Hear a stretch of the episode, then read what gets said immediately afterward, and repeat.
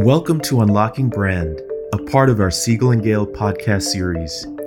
Here, our global brand experts host live case studies, deliver actionable insights, and answer key questions on the topics that matter to brand marketers today.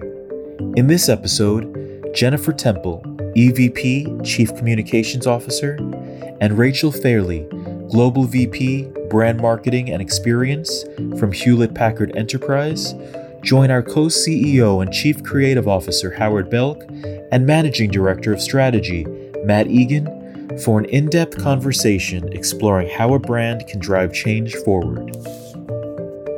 Hello, everyone. Welcome to Siegel and Gale's Unlocking Brand. This is our virtual event series. Today, I'm really thrilled because Matt and I are joined by friends, Jennifer and Rachel, who are long time, we, we partnered with them and, and Hewlett Packard Enterprise for a long, long time. Jennifer Temple is the Executive Vice President and Chief Communications Officer, and Rachel Fairley is Global Vice President, Brand Marketing and Experience, both at Hewlett Packard Enterprise. And the three of us are joined by Matt Egan, Managing Director, Strategy out of Siegel and Gale's New York office. And we're going to have an in-depth conversation that explores how a brand can drive change forward. Now, this should be a really interesting um, topic for anyone who has um, embarked on a, on a major rebrand and imagined the future. Try to imagine the future. What's that going to be like? What's going to emerge? How do how do we handle all the change that's about to happen? Because we're talking today about uh, the creation of the Hewlett Packard Enterprise brand, which really um, came into being about five years ago.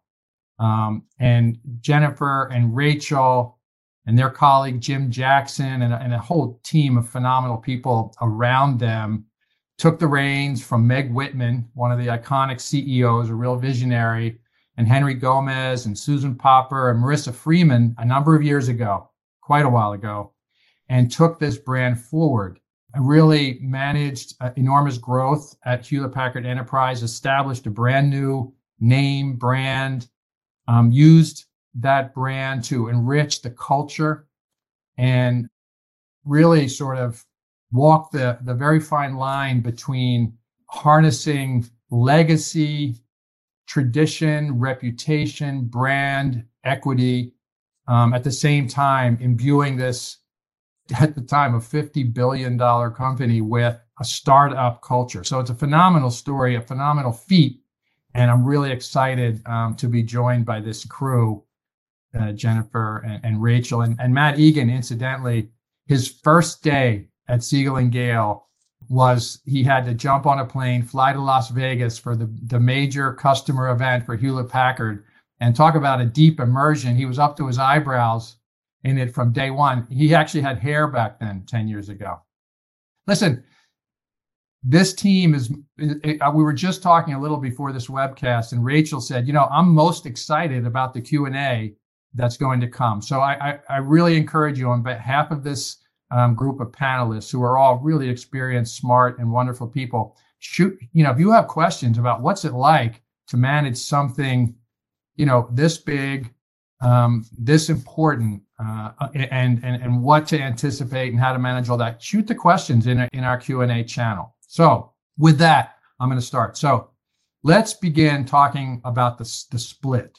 So, Matt, uh, we're going to go to you first. You you were the strategy lead um, from Siegel and Gale as Hewlett Packard Enterprise was created. So, what were the objectives of launching this brand?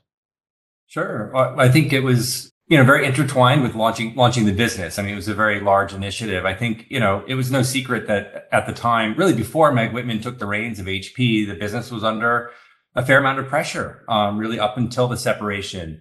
On the one hand, legacy HP was a really strong business. It was, uh, one of the founders of Silicon Valley, you know, global customer base, really deep partnerships with customers all over the world uh, really indispensable to so many businesses and, and was huge. It was over $110 billion enterprise. So very powerful, but also under pressure. I mean, there was a view in the media um, and fear that, you know, HP at the time maybe was losing a little bit of its luster. It wasn't really seen as the engine of innovation that had been for so many years. Um, perhaps too much focus on acquisition versus kind of organic growth. uh, maybe it was so diverse that it was just a difficult company to understand, selling everything from $99 handsets to multi-million dollar, you know, enterprise services contracts. And, and candidly, it was so big, maybe it was hard, hard, hard to kind of grow that top line. And so, you know, there's a lot of downward pressure in the business at the time um, on leadership and frankly on the hundreds of thousands of employees, uh, all many, many very talented and productive employees across the globe. So, you know, when the split was announced, I think our challenge was to help reinvigorate HP Inc.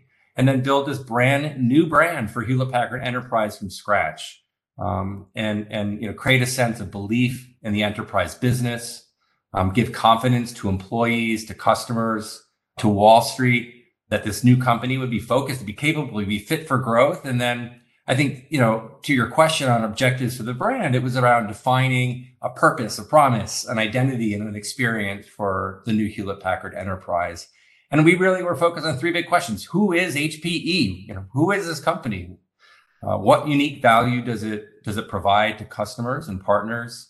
And then, really importantly, how would this company be different from competitors and from legacy HP? Nice, nice, nice. Yeah.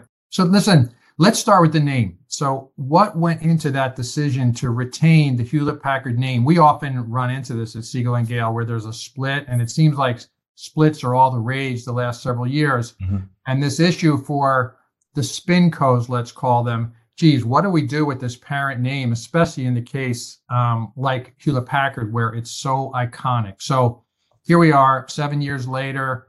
Um, what went into that name first? Sure. Well, I think this was, from our view, a bit unusual. And you know, we work on a lot of M and A transactions, a lot of spin-offs, and you know, very often companies are careful and in, in, in not announcing a name at the time of the launch, and that that's a decision that will be made. In this case, um, at the time the the announcement of the split or separation was made, the name of the company was announced as well. So it was announced that there would be two companies, HP Inc. and Hewlett Packard Enterprise. Um, it's something that uh, Meg Whitman, uh, CMO at the time, Henry Gomez, and the board had had, had decided on. Uh, I would say, you know, just as part of our due diligence, we uh, interrogated and investigated that decision and really considered carefully um, was that the right approach um, uh, we explored different naming paths and ultimately decided that it was the right approach, that these are two uh, companies that would be focused on the technology space. Um, that sort of core equity and strength of HP really just couldn't be replicated uh, by creating a new name and a net new brand for HPE. Got it. Yeah. So Rachel, let me let me throw it to you. So you've had to manage this brand with the new name and also deal with the complexity that could arise from the other Hewlett Packard. So you know, seven years later, was it the right decision? What have you learned about that? Yeah, it's definitely the right decision. I mean, you know, you, in brands, the origin story is so important. That mm-hmm. that sense of where you began and the strength of the HP part of the HPE is just enormous. I mean, we can see from the data that it's what drives consideration. It's what makes people feel that they are dealing with a very trustworthy and secure brand. Um, you know, this brand's lived a long time, right? This is, I think that's what's so interesting when you've got a brand that's 80 years old and you're trying to sort of give it, you know, the the the, the energy to, to keep going for another 80 years and to be just as successful. You talked about reinvigorating. Just very aware that you know you come into these jobs and you do them for a period of time, but you you're standing on the shoulders of giants. I mean, you know, just extraordinary how much work has gone before and how you're you're just refining and refining and refining. Um, and what I love is that when you ask customers um, what the name of the company is, and then when they're talking to you, they just switch between HP and HPE because to them it doesn't really matter. They know what you do. They just to them it's just a you know it's like an acronym, a name. It's sort of so yeah. I think it's I think it's absolutely fantastic, and I I um it's quite amazing to be part of something that is basically an entrepreneurial brand that is 80 years old. I mean, I don't know many 80 year old entrepreneurs. I, I, know there are some, but I was checking in with my predecessor, um, Marissa, uh, last night because I was saying to her, you know, you, you, Siegel and Gale, you've been working with the brand for longer than I have, longer than Jennifer has. You know, you've been around for ages. It's interesting how agencies can often play that role of you know, and she was saying to say thank you to you, Howard, and thank you to you, Matt, and also to Anne Swan, who I know came up with the design. yeah. Um, you know, and then right now we've been working with Lisa and Aaron and Anna Christina, you know, so there's there's just some incredible talent we've been able to partner with um, to get it right and keep it evolving. Yeah, it's been it, it is amazing working with an icon like that. I I remember, you know, early in our tenure, actually walking into the garage where Bill and Dave first founded Hewlett Park, you know, Packard, and uh, you know, it was kind of a moving experience, you know, walking around that place, and um, it's it's very cool. Um, now, you mentioned the logo, and um, you know, Siegel and Gale, we're known as the simplicity company, and we really embrace that. It's yeah. very nice to have an ethos that gives you a place to begin, you know, any problem that lands on your desk. So, Matt, the element, the green rectangle, which is about as simple a mark as uh, anybody could ever possibly trademark. Um, yeah. Think about that for a second. Tell us about that, Mark. Well, what, what does it mean? Well, I'm going to share it on the screen for some of the audience members who maybe are are less familiar with with the work. Um, and you know, this is um, HP and then Hewlett Packard Enterprise. And what Howard's referring to is the what we call the element, which is the very hyper simple uh, mark on top of the words Hewlett Packard Enterprise. Um, and I guess to answer that question, Howard, I'd probably start with the, the brand strategy and the, the promise that we developed uh, at, at launch for HPE. Um, and it was, you know, I think right away we realized we couldn't tie, you know, the future brand to any specific technology or even any emerging technology trend that it had to be defined in a way that was more universal, more enduring. And really what you know, HP's legacy strength was in the enterprise space was about, about the deep partnerships with its customers um, and its focus on customer success. And we wanted the brand to express that. So the, the promise at launch was together partnership, we propel your business further, faster. So it's all about business outcomes, um, helping clients succeed and helping them really, um, you know, get value out of their technology investments um, quickly uh, and faster than they might through other partners. And so that was just a foundation. And really what the element was about was about showing, and the, the name, it was about showing um, how that element could be an ingredient in customer success. So if you look at a lot of the launch communications, it's a really clear, sim- simple symbol for Hewlett Packard Enterprise. But where it's really powerful is the way it integrates in customer environments and the way that small rectangle can be shown um, you know, in customer environments, in digital environments, in technology environments as an ingredient to success. So it always is kind of shown with an outcome. Um, I'll also say, you know, between us and uh, whoever's listening, I mean, people thought we were crazy at the time because it's it's a rectangle. It was radically simple, when this was shared initially with HP employees, people just said, well, we're going to get raked over the coals for this. This is insane. You know, it's crazy um, when you just look at the logo by itself. But what's exciting is about, you know, how this, as we all know in this business, how the system can really support and bring the identity to life. So um, this is just some work that we had previously launched for HP, just for context at, at the launch. And this is a just one, this is a handful of very, very early expressions of the brand. And um, you know, we are very focused on on bringing HPE employees into the fold, building the brand from the inside out, and really showing how um, you know HPE and the element was an ingredient to customer success. So you know, really simple idea, radically simple idea, and ultimately it's one that the design community loves and still talking about. I mean, it was so simple that um, it's gotten quite a bit of uh, positive um, uh, uh, commentary over time. Also say there's been a ton of work done, you know, over the successive seven years, and this is just uh, again a very small snapshot of, of some of the work that Rachel has has led in you know bringing the brand to life in a 2022 23 context and really supporting the launch of uh, HPE GreenLake. Um, Rachel, I, I, suppose it'd be interesting to hear you talk a little bit about maybe how the promise and the strategy and the thinking has evolved for HPE and, and how you're pushing the identity further. Yeah, so we I mean, your work was amazing. I do think it's funny though, just for the record, it's really hard to trademark a rectangle. yes. Um. So thanks for that. We're continually, but anyway, we've I think we've nailed it. Um, we were, we, yeah, that's that was it. That was we have that one framed on a wall somewhere because uh, it was not an easy feat, and no. others others have had difficulty registering much more uh, complex marks. So we've, we've had some success in that. For CVS Health, we actually trademarked a heart I mean, talk about ubiquitous uh, symbol. So there's a there's a craft and a science to making that happen, Rachel. Oh my God, that's so amazing. Yeah, I mean, it's wonderful hearing you talk about the brand as it was at its sort of inception, um, we did a massive piece of work at the end of 21 to look at what made us um, authentic, relevant, and differentiated. Um, especially sort of in the midst of the sort of COVID, and then uh, you know, there's war, there's global pandemic, there's just so many things going on. And we really sort of nailed down quite succinctly what the brand now stands for. So, with the purpose of opening up, uh, of um, advancing the way we live and work, we think that you would choose uh, HPE because we can help you open up the opportunities to do that. Mm. Um, and then the what we offer is edge to cloud. And then we are bridged between what the market needs and our amazing culture and our culture blueprint um, to really figure out that essentially what that comes down to is, is us being positive and enterprising, you know, to give that spirit into our name and also really empathetic and bold. And so we've sort of crystallized that as being how we bring the brand out into the market and make that connection.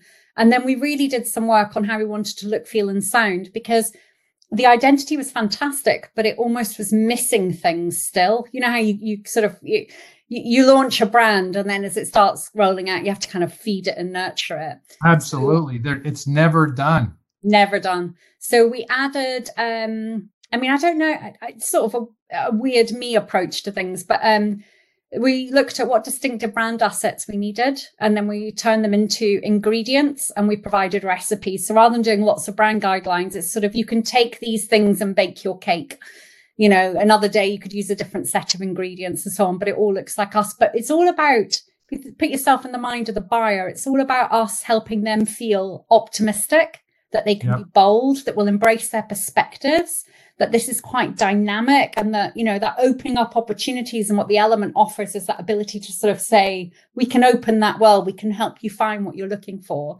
And then really to bring some humanity in because we were struggling with differentiation on our photography, um, and just how we could use the colors. You can see there the sort of gradients, just how to use the colors in a way that actually made us really um, vibrant and and and kind of modern um, and fresh. So yeah, it's been it's been a lovely evolution uh, really over the last year.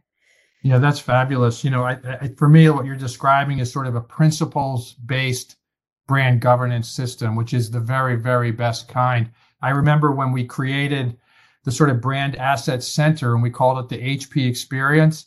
And within 120 days, you're not going to believe this 300,000 registered users. You know, so it's, uh, and, and it was all about principles based brand governance. But, you know, one of the things you, you mentioned there was culture just now, Rachel. So I'd like to pivot to Jennifer. Um, Jennifer, you know, you and and your organization have invested heavily in people and culture and as much as any other industry technology is a people business it's a talent business tell us about the you know the importance of culture and some of the uh, really meaningful internal branding initiatives at HPE that you've been involved with yeah, absolutely. And and thank you so much for having us today because as Rachel said, it, it has been such an honor to come in sort of the second chapter of the the birth of this brand. And one of the things that attracted me, frankly, to this brand and to this company was Antonio Neri as he took the reins as the newly appointed CEO from Meg Whitman immediately recognized the need to invest in culture to be able to propel this brand and this company forward. I think he recognized rightfully so that the company had been through a lot of change, um, the splits and the spins as, as um, well executed as they were were absolutely the right path for the company. But that you know that can take a toll on on a culture of people wondering what's next for me where do i see myself in the future of this company what work will Change i do? scary right? Yeah it can be a little intimidating a little scary. And so for antonio to say I'm the new CEO, and my very first priority is culture. And I want to make sure that people can see themselves in this future. and he had such a you know a wonderful story himself he had started in the call center 25 years prior so he really grew up at this company he was the first technologist to run the company since before carly fiorina i mean some amazing people in the immediate um, uh, you know right before him but much more classic operators you know different backgrounds. And so for him to to be this technology minded engineer minded i mean that was very intentionally part of what went into his appointment. And i know i know meg felt really strongly that sort of returning the company to that technology roots uh, was important. So from a culture perspective the thing that i loved was that he knew and not all not all leaders appreciate this he knew that a brand can't just be the way customers sort of have an expectation of us. A brand actually has to be the experience when everybody shows up every day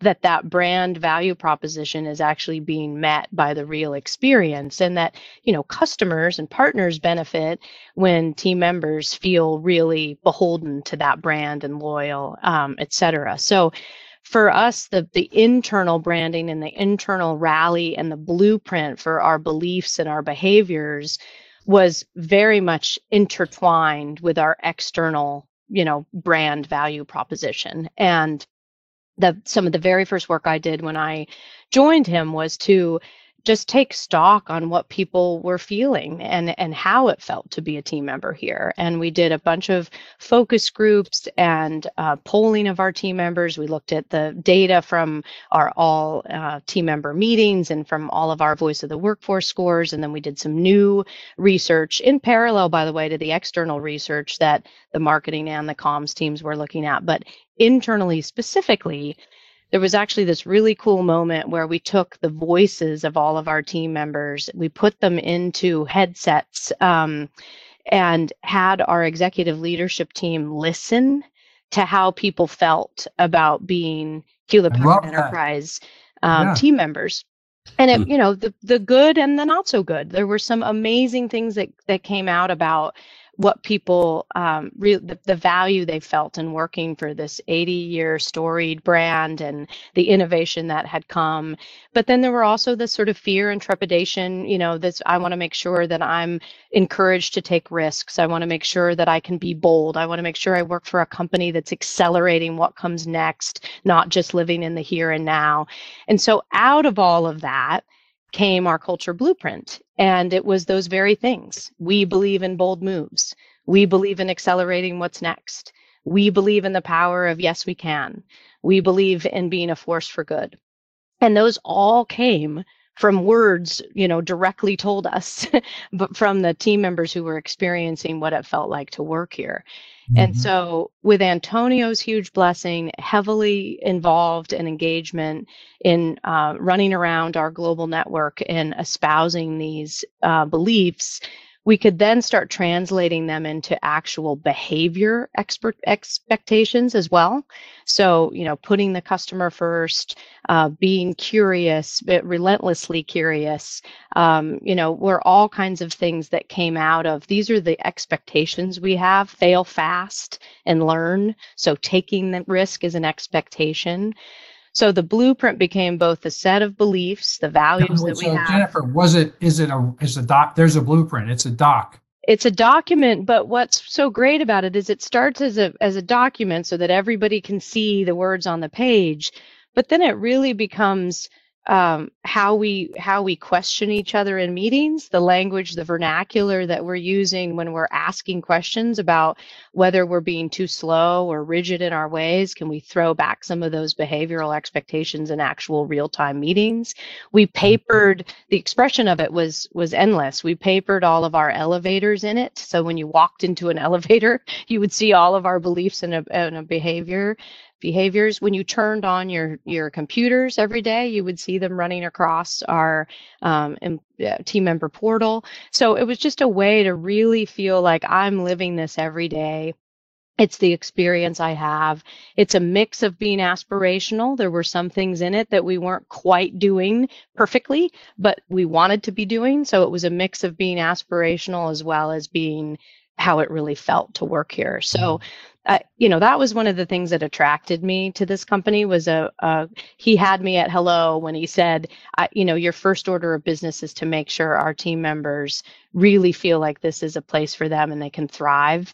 And and that will be the extenuation of our brand because they'll go into the market and they'll they'll convert um, our customers and partners into believers that's phenomenal. And, and it sounds to me like there was a pretty close partnership with the talent organization, but I want to come to that a little bit later.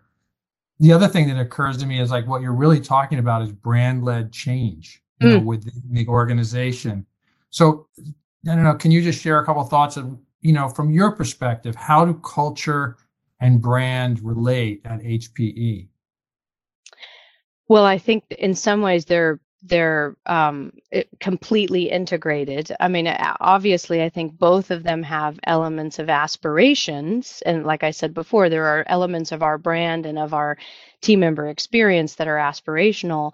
But really, at the end of the day, it should be the promise that we make to each other in service of our stakeholders. Um, and I, you know, I think the, in many ways, the pandemic was actually a showcase of that external brand proposition and our internal team member experience because to rally around helping our customers and helping each other through such a difficult time showed how symbiotic external brand and internal team member engagement is. I mean we had we had really beautiful displays of it, things like turning a floating ferry boat in Italy in the height of the pandemic into a hospital that could serve 400 people um, in the height of their wave of experiencing COVID. Like that to me is the promise of the brand. That's actually our technology, edge to cloud, in service of helping a societal need. And it's also our team member expression of you, you know we believe in being a force for good. So we're going to spot a need. We're going to use our technology and our capability to service that. So i think the two uh, culture and brand are are entirely harmonious. Yeah. I remember you and i talking you know monthly or so during the pandemic and i remember how hard you and your team were working to figure out how can this company step up in a way that's right for us that's going to impact the world and, and leverage our strengths in really meaningful ways for a world in pain, really, right? Absolutely. You went yeah. local, right? You, you used you really looked at where you were in the world and said, let's go. I, I remember that as part of your thinking, no? If, absolutely. I mean, and and what was so great about that moment? I mean, it was a a, a terrifying, horrible global moment. But what was great about it, from a brand authenticity and culture display, was that we didn't try to be something that we we weren't and we didn't try to just crowd the airwaves with expressions of of hopes and prayers. I mean, it, you know, it was like we we kind of had a philosophy: either be helpful or be quiet. Um, but if we could be helpful, then we were going to rise to the occasion and use our our technology and our um, expertise in service of a of a need. And so I thought that was a really nice reminder that we don't have to be all things to everybody and we don't have to wade into places where there are others who are better equipped to address that need, but when we can sign up for something that is uniquely distinctively HPE, then not only does that that help you know a, a real need but it feels really good because then you can you can look at that and say wow we were the only ones that could do that um, yes. and we were able to do it. Yeah that's amazing. So that's a phenomenal inside you know brand story. Um, let, let's go outside for a sec. Um, rachel today when when when you know you think about big picture you know continuing to build the hpe brand what are some of the big challenges that you're tackling? I'll try and do this in like an hour or less. No. um, so uh, we are, we have, the business strategy has moved into really being about providing everything as a service in a hybrid cloud market with our kind of unique um, approach, which is edge to cloud. And so we went back to the market to really to do a proper kind of comprehensive data driven, really good diagnosis. Um, and what we understood was that, you know, our buyers are essentially wise adopters. They are people who, when the cloud market came, they moved to public cloud, they added public cloud, or they hesitated about it. But what's happened over the last decade is that the market's really shifted, and now what everybody wants is hybrid cloud, which you know hmm. Antonio mm. called a while ago. Um, so it's all about um, us being uh, people being aware that we are a choice in that market and building up that um, unprompted awareness of us, um, that kind of being easy to mind of HPE being able to help you complete your hybrid cloud um, and really to understand what that edge to cloud offering is. And um, there's about 11 category entry points, um, and there's four or five we want to be really associated with. So we're doing work to make sure that those associations are there. Um, and it's I mean, if I put it very simply, it's about really being easy to mind with buyers and they come into that buying situation, which happens about every five years. So there's a lot of engagement when they're not in market, so that when they come into market, they think of us for those needs. Um, but also then there's work going on to make us easier to buy. So to really try and make it uh, the, the portfolio more navigable to use language that is more descriptive so that you can actually tell what things is easier and almost to go to sort of dial back on how much we rely on uh, product and mm-hmm. service brands and sort of dial up the actual offering itself and what it can do to solve your problems mm-hmm. um so yeah that's that's the that's the work we've got going on now yeah um, that's phenomenal remind you know I, I recently read a study that's that showed in the b2b world um, 95% of the customer base at any one time is not in the market to buy. Only 5% yeah. is. So all this work, all this lifting you're doing is preparing that 95% for when yeah. they do enter buy mode that they are thinking about you. So, you know, do you see um, any clear links between brand and demand that you, you know, yeah. that, you, that you could comment on? Yeah, actually, um, Jim t- still tells this story. I've got a feeling it's just going to be an eternal story. But the wonderful Jim Jackson, um, and actually Jennifer interviewed me too for my job.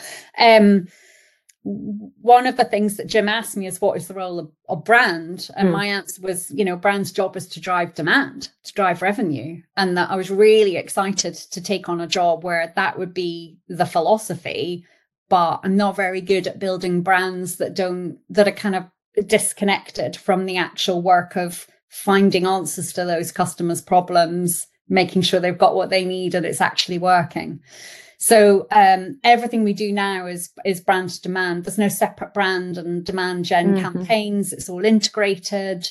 Um, it's all about you know if you think about the numbers game, right? As you said, if there's if they're in market about every five years, um, what you end up thinking to yourself is there's just a few percentage in any quarter in market shopping.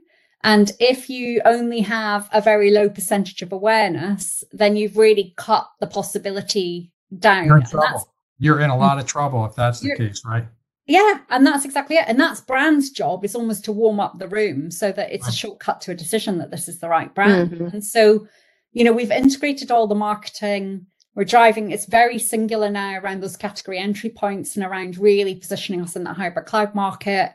Um, it's always on because the, the thing is, is that the brand has got to do its job while everybody's asleep. and mm. also, um, the more tactics you use, the, the harder each tactic works. So the more you integrate the tactics, the better performing everything is. But that's that's the only way we do things now. Mm-hmm. That, that, that makes so much sense to me. You know, another thing that's really interesting to look at is this the HPE GreenLake brand, and it, and I've seen that um, a lot of smart companies say, look, let's create a platform brand that springs right out of the the ParentCo brand, but allows us to dimensionalize about a lot of our strengths and take technologies, how they fit together, and things like that. Was that part of the thinking with making such a big and visible play with GreenLake? All right, I'm going to correct you on behalf of all my wonderful HPE. Ready? But it's it. It's HPE GreenLake to you, sir. And I'll tell Thank you why. this has been fascinating. It goes back to your first questions about what's, you know, the HP and the HPE and and you know, was that worth keeping? I just think I slurred my words. Yeah. I think I said HPE Green Lake. I just think I slurred a little bit. Yeah, there. Yeah, there you go. The HPE brings that feeling of I can trust you, you're reliable, you're not going to go out of business, I'm not going to get fired for choosing you. You've known what you're doing for 80 years. Oh my goodness, you know, you're somebody I can look at. When you combine that with the Green Lake value proposition to make HPE Green Lake, it's extraordinary. I mean, I've tested this three times now. What you get is 81% of buyers saying they would consider it. Hmm Right. In fact, the other two numbers are higher, so I just go to the lowest one, um, so I don't get caught out. But it's um, it's quite astonishing. So what we discovered when we discovered that about a year ago, what we realized was that it would be an energizer brand for HPE. Because if you're an 80 year old brand, you have to find a way to demand reconsideration amongst those who know you and to demand consideration amongst those who don't. And what HPE GreenLake does is it makes people do a double take because they're like, that's an interesting value proposition. I didn't know that about HPE. And then they recalibrate what they know about you. So we're leading with HPE GreenLake for everything we market to buyers, everything. Um, and then we use it to basically pull through the portfolio by helping people find the answer to what they're looking for, whether they're looking by category entry point or just for a type of technology or to solve a particular use case or, you know, by, but it doesn't really matter. So it's, it's almost like, you know, get out there and woo with HPE GreenLake and then show that no matter what you need, we have a solution that will work for you the way you need. And that goes back to the culture work, right? Because the thing about the culture is, in the voice of the workforce, is just incredible results um, around um, the people of the company saying, you know, I have the flexibility to manage my work, my personal life. A diverse pa- uh, succeed here. Diverse perspectives are valued. You know, I'm encouraged to be myself at work. That's so important to a wise adopter who wants their business to be taken seriously as being unique in its own unique situation with all the legacy tech that person inherited, um, to really be able to find what's right for them. And so there's a beautiful marriage between the, the the strength and the culture, that inherent strength in the culture that's been built up that Jennifer was talking about, with customers wanting to be treated as as unique, um, special, you know, finding the right thing for them. And so it's not a kind of cookie cutter exercise. And that that is honestly part of the beauty of the authenticity of the brand is that connection.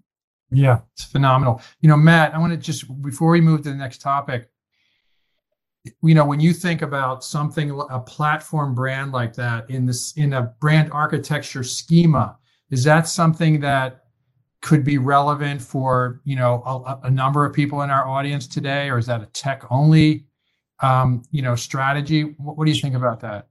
No, I think it's something that we've explored with a number of our clients, and and you know, there it's a, a, strategy that's been deployed with a lot of success in some cases. It's also a strategy that can, sometimes can be challenged in the marketplace if if that energizer brand isn't truly connected to those points of entry, to the product, to to a, a true a, a, true saleable object, if if if you will. And I think hearing uh, Rachel, hearing you talk about kind of how useful um, HPE GreenLake has been to the, your organization, it's helpful to kind of bring some of those criteria to life in a way about about how a platform brand can be successful and what some of those those sort of imperatives are. Yeah, it's uh, that's great. Um, so we we talked, um, Jennifer, about sort of as you were laying the foundation for the culture. Let let's talk about it today.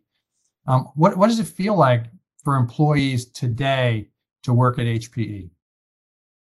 Yeah, I, absolutely. I'll I'll tackle that in a sec, but I just want to take the chance to bridge off of a couple of things that Rachel Sure, and and Matt were saying on on external brand because I actually do think this plays a role in what it feels like today as a team member. But part of the the thing I'm so proud about that HPE is now doing what we want it to do in front of Green Lake because it's so meaningful to people. And that wasn't necessarily the case you know, four or five years ago when there was still a lot of ambiguity and confusion about I think I knew they split, but I don't know what went to HP and I don't know what went to HPE and the sort of lack of appreciation for what the innovation halo of the new Hewlett Packard Enterprise would be. Um, so I think one of the things I love about the fact that now HPE has to be in front of GreenLake, the you know the way that Rachel described, is because we know it's working for us. We know that that's actually accruing to favorability and identity and appreciation for the brand. And that just shows that the clarity of communicating who we are, what we stand for, what the world would lose if it lost HPE is now actually working. Um, and so putting that in front of GreenLake is helpful. So what I what I think that means for culture is that people do have this sense of pride of you, you know if brand is this aspirational vision of who the company is and what it stands for, culture ensures that we're living up to that brand. And so I think people do have this invigorated sense of innovation. It's happening here, um, and they can see and feel it. it there's an, a, a very much encouragement around innovating best ideas um, you know, the hiring of a of a true chief technology officer. Um, Fidelma Russo joined us a year and a half ago and has just really sort of lit up the you know the R and D roadmap of the company, working across all of our business units with our business leaders. So I think what it feels like is there's this new renewed appreciation for inventing and innovating. There's also this feeling that that everyone here is appreciated, valued, encouraged to be their their whole selves at work um, our you know the the team member experience investments we've made in benefits and wellness and in how people actually show up and have access to tools and resources and support um, is is really top notch. I've seen nothing like it to be honest so you've got that innovation halo, you've got the workplace experience halo, and then you've got this force for good halo, this commitment to using our technologies. What you know, we talked about it in showing up in full force in, in the pandemic, but that happens every day too. It doesn't take a major calamity for us to finding where find places where our technology and our in, in innovation can help propel a societal um, need forward. So I, I think it feels really great to work here today and i i don't think that that was a foregone conclusion that it would just happen through osmosis though so i think the level of intentional dedication to that feeling and especially in a post pandemic world of that hybrid way of doing work and connecting and collaborating and coming together and sharing experiences. I think all of that is really working. We we actually have favorability among our team members and a feeling of of um, empowerment and engagement that that's higher than it's been in 10 years so mm-hmm. to live through everything we've put people through and in sort of the global uncertainty and to come out on the other side with the highest engagement we've we've really ever witnessed is a pretty big deal wow yeah i i know you're thinking about how you know HP engages with customers and and external stakeholders every single day, mm-hmm. Jennifer. So when you think about how this culture is leveraged, you know, with the customer experience, with market impact, any you know anything you can share with with folks today? Yeah, well, we we actually just fielded some research that was really a great reminder. Um, we talked to IT decision makers and and business elites, so the C-suite that might not have direct buying authority, but who influences that you know that buyer audience. And we were, you know, very starkly reminded that um, reputation and brand is very much synonymous with the feeling that you treat your team members well and that you're investing in their experience in pay equity et cetera. So i think a lot of um, what, what that just reminded us is that it's not just the right thing to do to motivate team members and to keep them and to attract talent, but it's also the customer expectation and the outside expectation that they want to do business with people who are taking care of their team members. And again, I don't think it's just because they want to do business with someone who's being nice to to their team members. It's also because that's what's going to incite innovation. That's what's going to set a high bar. So our team members who are happy and fulfilled and engaged are going to actually rise to the occasion and be a performance culture. So we talk a lot about migrating from you know a, a, we're a nice culture a polite culture a kind culture an inclusive culture and all of those things are working for us to really become a performance culture as well because if people mm-hmm. feel included and they can do their best work and they're um, they have great benefits and they have access to this wonderful experience then they're going to pick up the pace and really start innovating in a way that our customers expect. So i all of that i think has huge business outcomes is business driven and it also makes it a really fun place to be. Fantastic. You know here's a question rachel for you or, or jennifer. Um, to really bring a brand to life the way that you are describing, you both are describing today, it takes the whole organization, it takes every functional area. So, um, Rachel, are there ways that you partner with the talent organization? We've talked so much about people, you know, keeping the promises that the brand makes. Are there programs or initiatives or culture ambassadors or brand ambassadors? You know, how, how do you engage with that group? Because it seems to me that the efforts are you know closely linked. Yeah i mean just specifically with talent and hr um, i think what's fantastic is that because we've got a very strong brand strategy now um, that we really are able to then build off of that what the value proposition actually is for employees. Mm-hmm. um, and that is about saying well if this is who we are and what we stand for and what we offer then how can we be a compelling place for you to build your career and it's built off the sense of who we are and that we know this to be true um, rather than being like oh we need an employer brand. Let's make something up you know which um, i'm not going to say that that's happened in my career but uh, it has. Um, so it, there's something really strong there. But I, I think the thing that is that that you know jennifer's been scratching at which it's really important is that you don't brand is not something that a few people own you know reputation is not something a few people own and then you sort of ta-da you know um we have to work really hard with our colleagues within you know product management and in the technology teams and in the business units and in the functions and in mm. you know we have to work really really hard to make sure that everybody's super clear on what we're trying to do and why and how they can be involved in making it happen.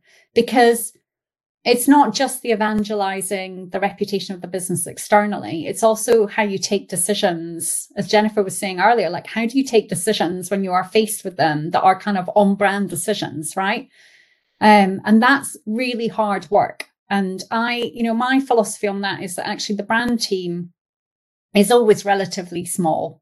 You know, comms teams always relatively small, right? Because actually, what you ha- the only way to be successful is to mobilize the business, and so it becomes part of everybody's. So a lot of that is about stripping brands speak out, being really singular, really purposeful. Mm-hmm. You know, mm-hmm. calling people on it when they drop the HPE, you know, all that kind of stuff. Um, so you know the the level of partnership across the business is extraordinary. And even on a bad day when you're arguing you know you argue and commit. And that is just that there's a lot there's a lot of joy in working with so many people in you know 42 countries to actually really help the experience for every stakeholder be the one that is actually desired. Um so yeah we just really focused on getting consistency and then freshness you know just to really really really always show up as HPE on a good day. Fabulous. Um, so why don't we why don't we take a couple questions? Um, here, here's one. Um, it, it, came up early about brand research. You know, was was there anything you know kind of unique about the brand research that was conducted leading up to name, identity, positioning, Matt? Sure, I can speak to that.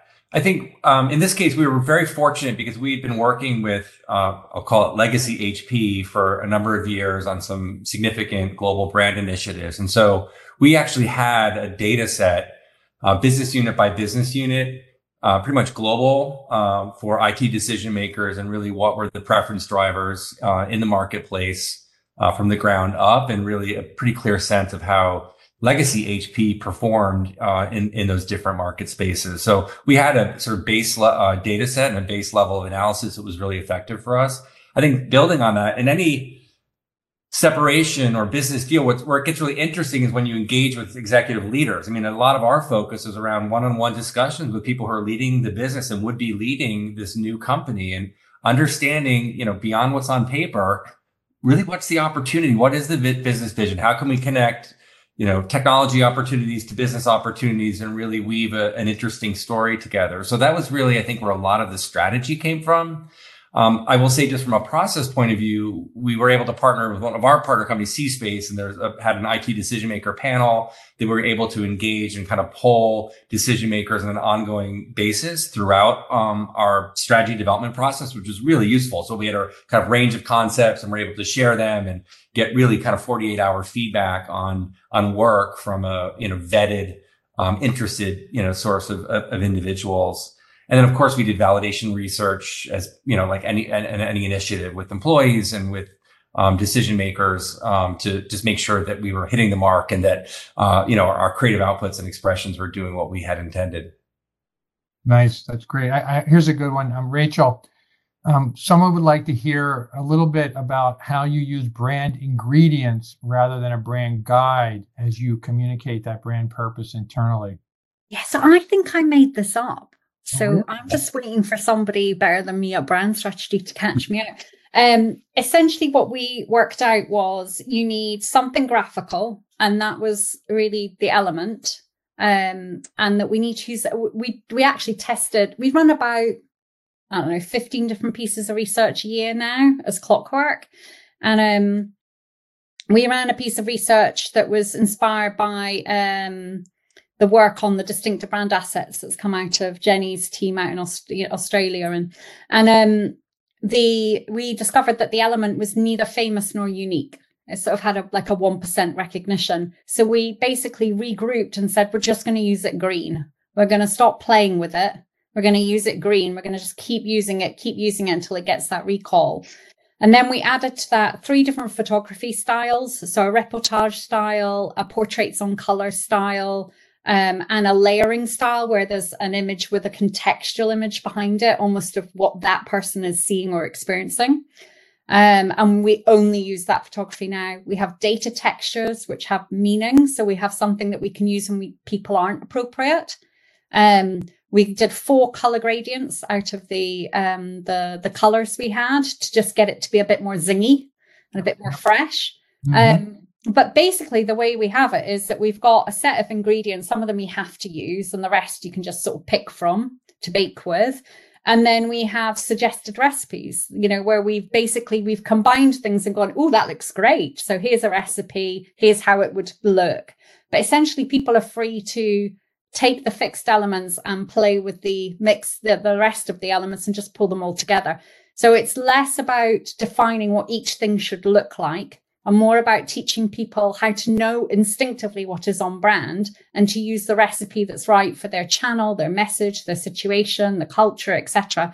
And it's amazing how consistently it looks on brand. Mm-hmm. But you get that freshness for the cut through because the problem with consistency is it can become like wallpaper, like vanilla.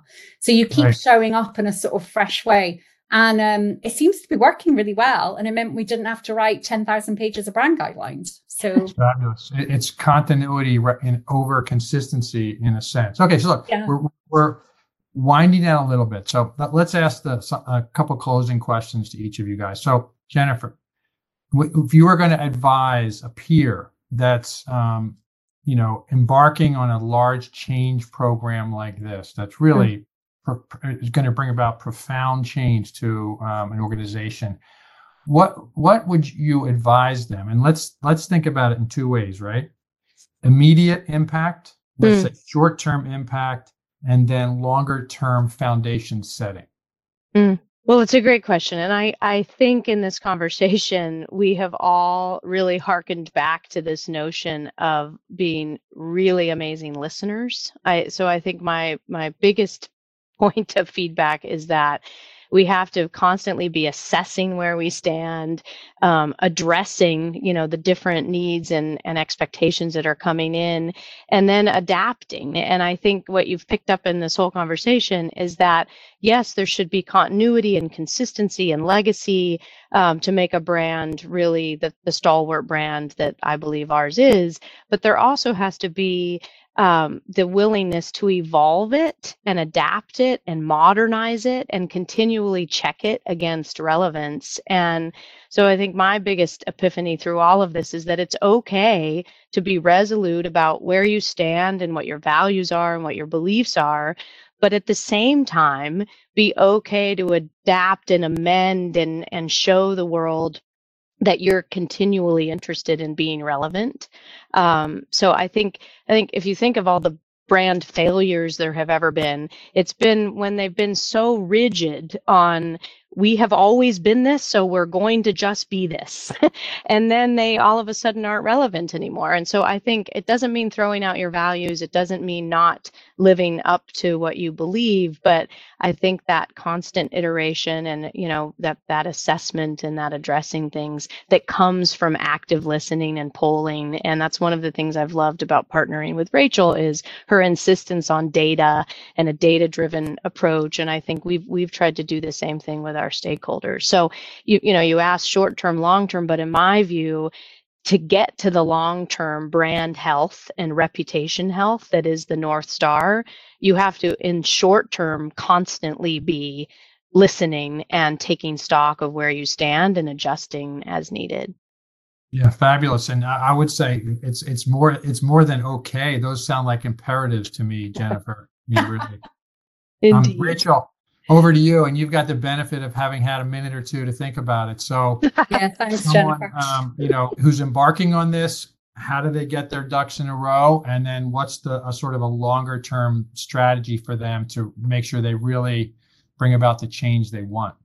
Yeah, I, I, I mean, I think I've worked on about thirty brand repositionings in my career. It's all I've ever done, and um, I'm afraid my approach has become super simple. Hey, so simple is smart. I've simple is very good. Oh. I know. So so true. I think simplicity is amazing. I mean, uh, yeah, I immediately thought of Edward de Bono there. But anyway, um, my my what my advice for myself back in the day, or for peers embarking on it now, would be just start at the beginning and work your way through. Most steps in the journey, you'll need a plan B because things always go wrong. I've, I, I'm continually thinking of what my plan B will be just in case. Make sure you do a proper diagnosis. I mean, do the qual, do the quant, you know, do your segmentation, understand the buyer, work out what makes you relevant and different, authentic at each stage in the buying journey and then in the experience post sale and really find that kind of uniqueness. Um, I mean, I this is sacrilegious to some, I don't really do visions and missions and essence and pyramids and all that kind of stuff. Just if you can answer the what, why, how, who questions, then you've got a brand strategy. As long as it's really relevant and differentiated and authentic, then you have to keep doing the diagnosis ongoing, as Jennifer says, to keep picking up whether you are still relevant and differentiated and authentic. Because I just think brands are things you have to feed they're mm. constant. They're hungry. You have to feed them. They're not something you lock and and then and then kind of load. I mean, who knows where we'll be in three years?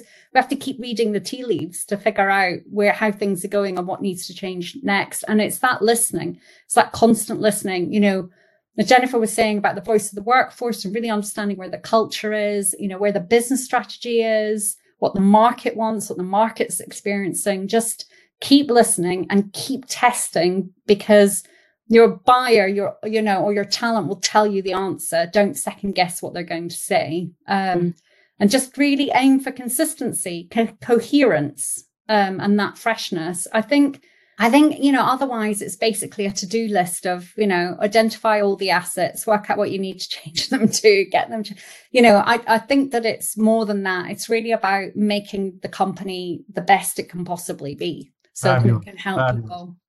Yeah so they're alive. The brands are alive. So that's great. Let's close there. Um, on on behalf of Siegel and Gale, thank everyone for joining us today. A special thank you, Jennifer, Rachel, Matt, for leading the discussion. It's very rich, lots to to learn from. Uh, folks, you can listen to this conversation as well as past episodes by subscribing to the Siegel and Gale Says podcast on Apple. Um, thank you, Jennifer, Rachel, Matt. You guys were amazing. So much to learn, and uh, really, really grateful for your generosity in sharing it. Thank you. Thanks for having us. Thank you. Thank you for listening. You can learn more about our work and read our thought leadership on siegelgale.com. Subscribe to this podcast on Apple Podcast or wherever you listen. While you're at it, leave us a review. See you next time.